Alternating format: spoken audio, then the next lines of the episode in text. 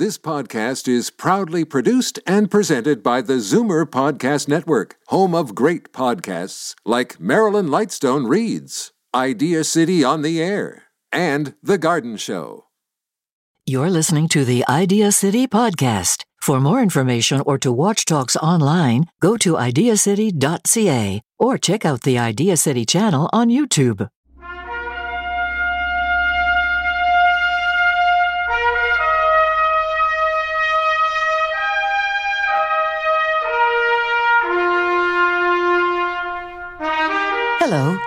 Welcome to Idea City on the Air. By the end of the next half hour, you'll be inspired and enlightened by the world's biggest ideas, innovations, and breakthroughs as you hear about them in talks from the planet's smartest people. Moses Znaimer's three day annual Idea City conference in Toronto has been called Canada's premier meeting of the minds, and we're glad to have your mind with us. In this episode of Idea City on the Air, Liz Primeau speaks about the myth and magic of garlic. Now, let's join Moses as he introduces Liz to the stage.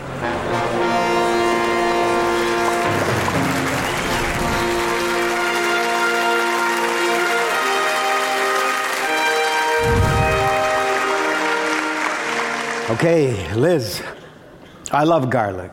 So do I. Yeah, does everybody love garlic? Everybody But- loves garlic. We all fear garlic.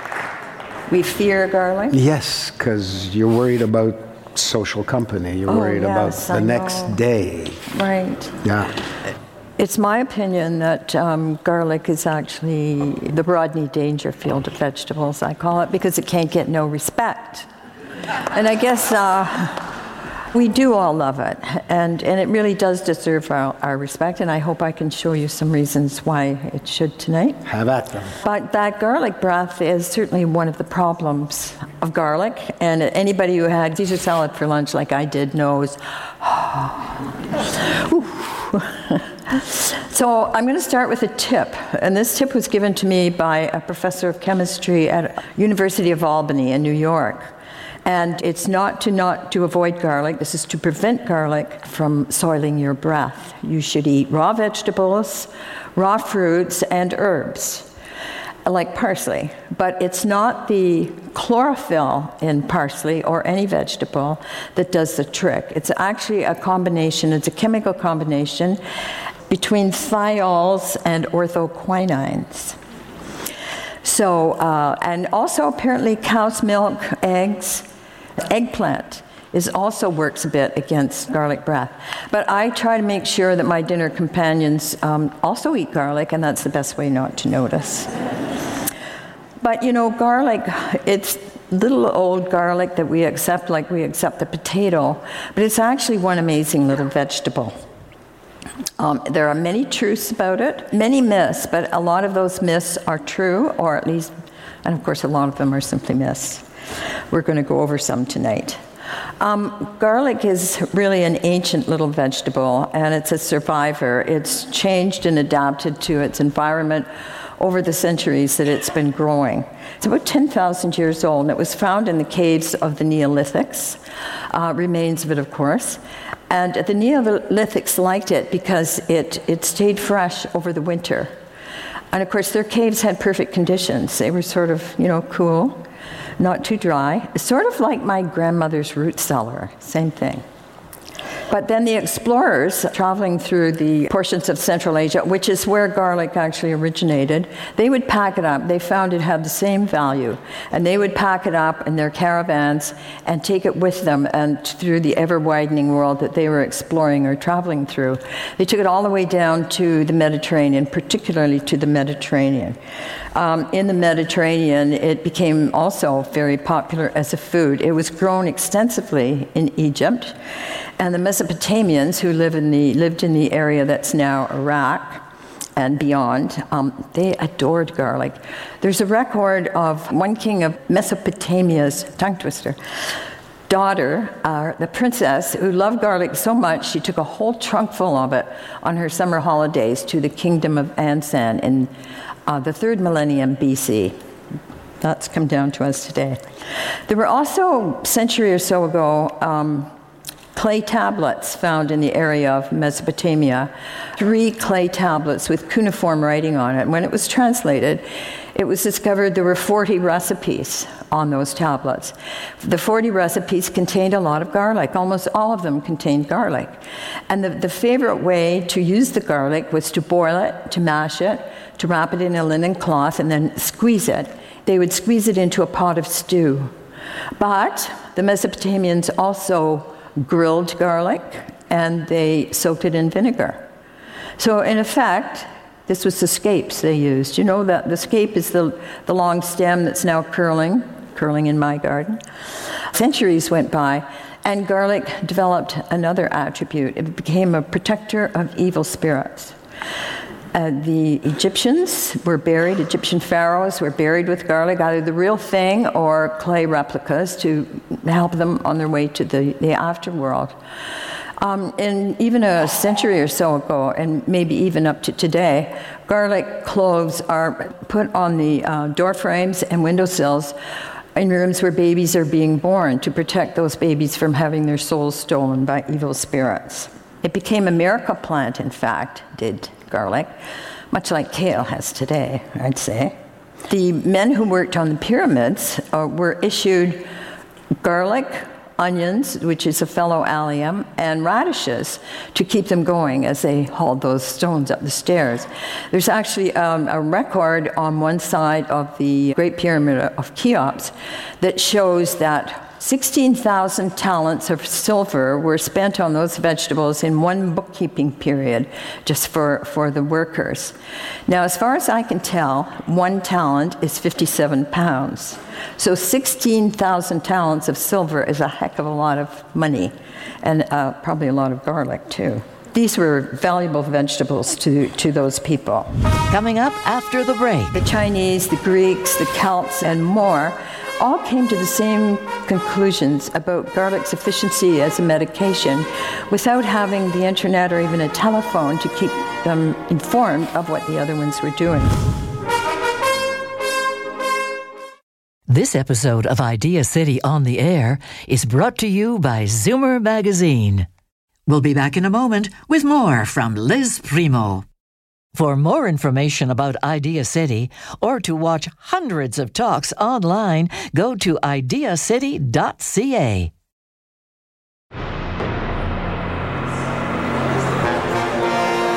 Welcome back to Idea City on the Air. You're listening to Liz Primeau speak about the myth and magic of garlic. As the centuries went by again, the Romans started to, to use garlic. Roman soldiers were, and sailors were issued a couple of cloves of garlic a day to keep them strong and healthy. And I can just imagine platoons of Roman soldiers marching through Europe and all exhaling in unison. that would be worse than Caesar salad breath, I think. Garlic was also used as glue in the Middle Ages, and I think anybody who's pressed garlic, squeezed garlic, touched garlic will understand that. It was a, a fine glue that was used for fine furniture to affix um, gold and silver leaf because it was so delicate. It was money, which used as money also, currency in, the, uh, in Egyptian times. 15 pounds of garlic would buy you a slave. And 15 pounds, I estimate, is, is about a shopping bag full over the centuries, garlic's reputation as a healer primarily grew. Um, it was used for dysentery, intestinal worms, parasites, ringworm, repelling flying insects, stinging insects, lice, infections, as a diuretic. Monks uh, made potions from garlic as well as other plants. And Dioscorides, that Greek physician who lived in the time of Nero, said that it opened the mouths of veins.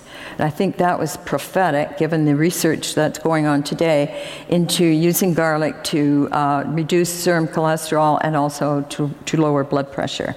But of course, like anything that becomes really, really popular, it became the snake oil of its time. And even people like Pliny the Elder were recommending it for baldness, toothache, insanity, and even pale skin. But I find it significant that um, all through these centuries, civilizations that, that live miles, thousands and thousands of miles, continents apart, people like, like the, the Babylonians, the, um, the Chinese, the Greeks, the Celts, and, and more, all came to the same conclusions about garlic's efficiency as a medication without having the internet or even a telephone to keep them informed of what the other ones were doing. This kind of information was just wasn't available to each other, but they were all finding out the same things. Garlic, in fact, became a mainstay of medicine until recent times, until about a century ago. And um, Pasteur uh, recognized its antibiotic uh, activities. Dr. Albert Schweitzer used it um, to cure malaria, uh, amoebic dysentery, and sleeping sickness in Africa. In fact, in West Africa, it's still used to cure um, African eyeworm, where um, just juice of onion and garlic is dripped right into the eye. Maybe the cure is worse than the disease, I don't know. Um, it was uh, used for, to cure tuberculosis, to treat tuberculosis. I'm not sure it cured it in the early 1900s as an in, inhalant and, um, and also just as a, a medicine.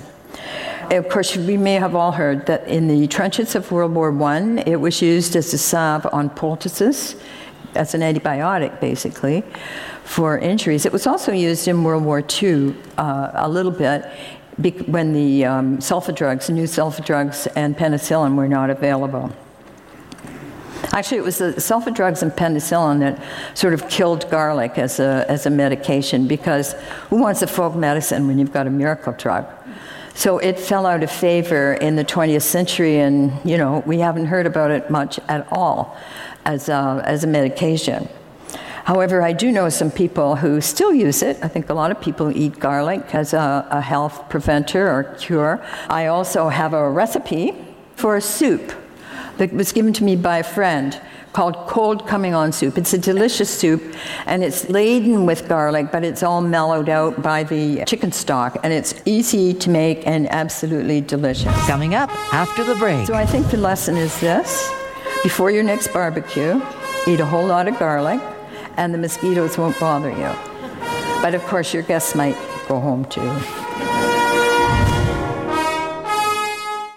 This episode of Idea City on the Air is brought to you by Zoomer Magazine. We'll be back in a moment with more from Liz Primeau. Idea City is a program of talks about the world's biggest ideas, featuring the world's smartest people. For more information about the three day Idea City live conference or to watch hundreds of talks online, go to ideacity.ca.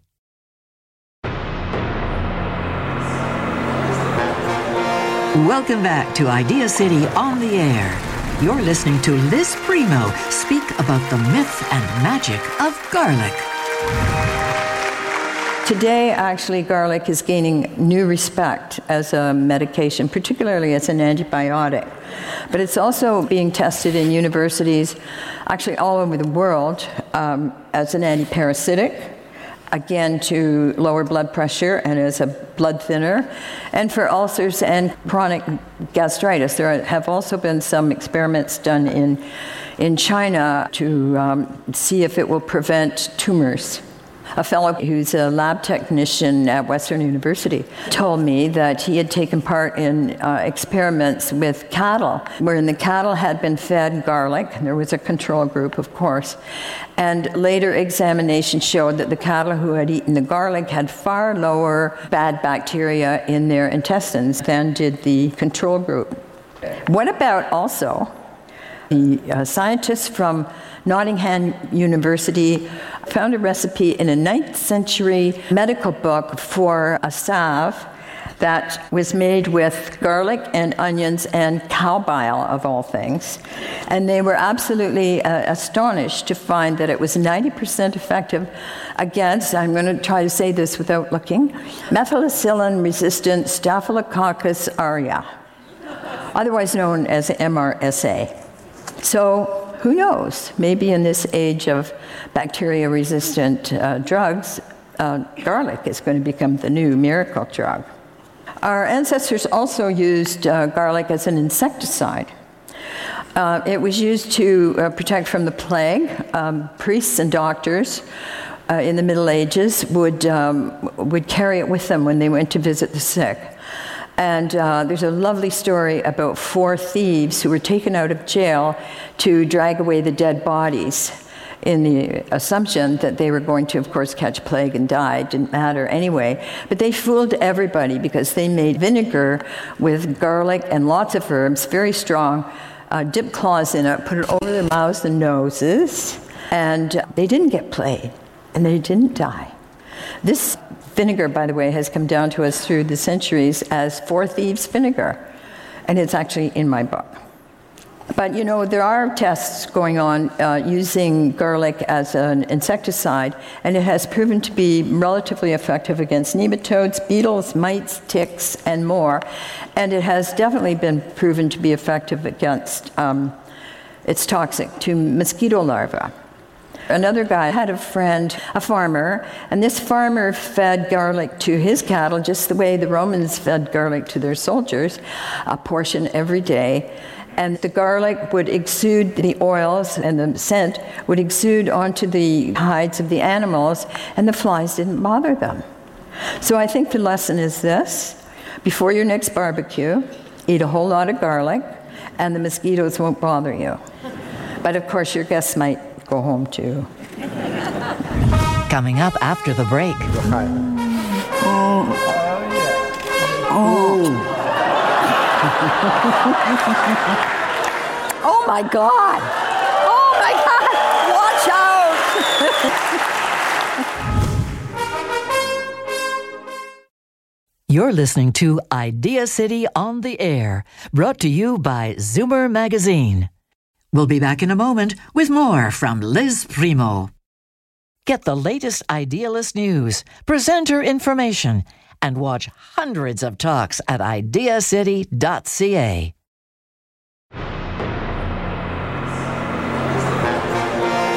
Welcome back to Idea City on the Air. We now conclude Liz Primo's talk on the myth and magic of garlic. But I've saved the best bit of information for the last. Garlic is actually has been used for a long time as an aphrodisiac.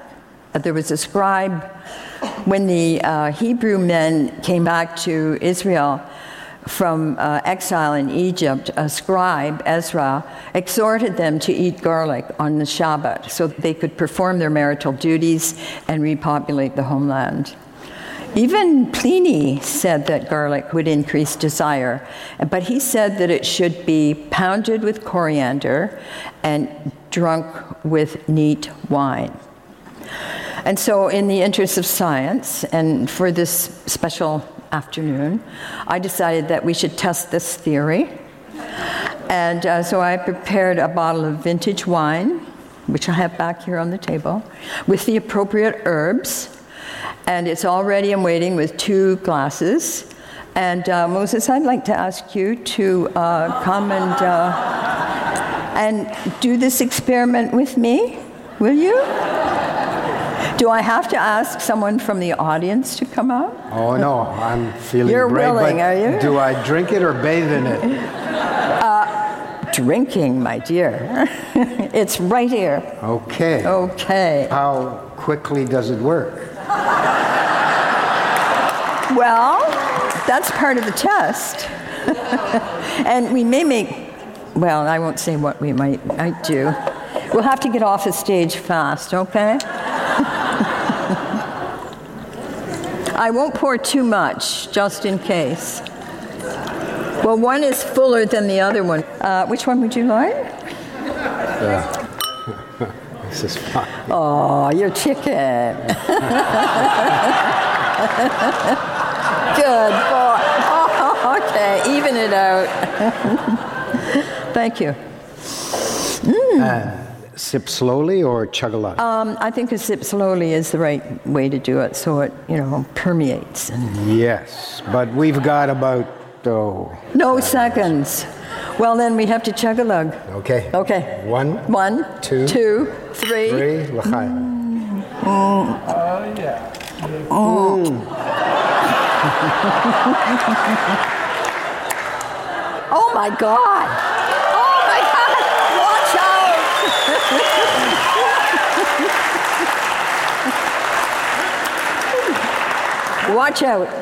Am I safe? No, that's, that's half bad. It's, it's okay, isn't Yeah. it? You know How, what? how long have they been percolating in there? Uh, about two days. Um, but you know what it's really good for? This honest cooking. Mm. I've, uh, I've done this and then I've used the wine for cooking because I guess I was being chicken. Okay, and, and how many cloves go in there? I put three in, but you could put more. Somebody rescue me here. Thanks very much. Liz. You're That's welcome. lovely. Thank you. It's great being here. oh, are you gonna leave the bottle? oh, bottle? it's starting. Are you gonna leave the bottle? Yeah, sure.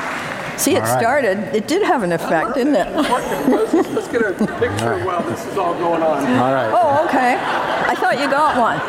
While this is going on, yeah. mm. Let's, uh, let's get that. You horny little kids. Go back Thanks so much. Thank you. What am I bids? Bring the wine. Bring the wine. I'm taking bids.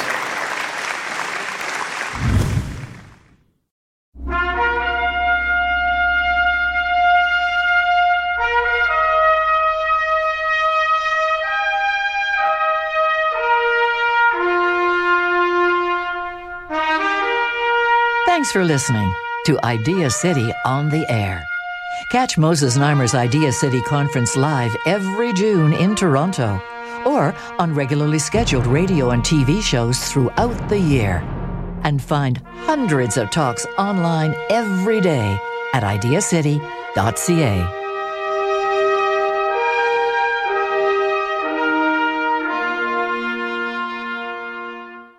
For more information about Idea City, find us online at ideacity.ca, Facebook, Twitter, Instagram, or youtube.com slash ideacity. This podcast is proudly produced and presented by the Zoomer Podcast Network, home of great podcasts like Marilyn Lightstone Reads, Idea City on the Air, and The Garden Show.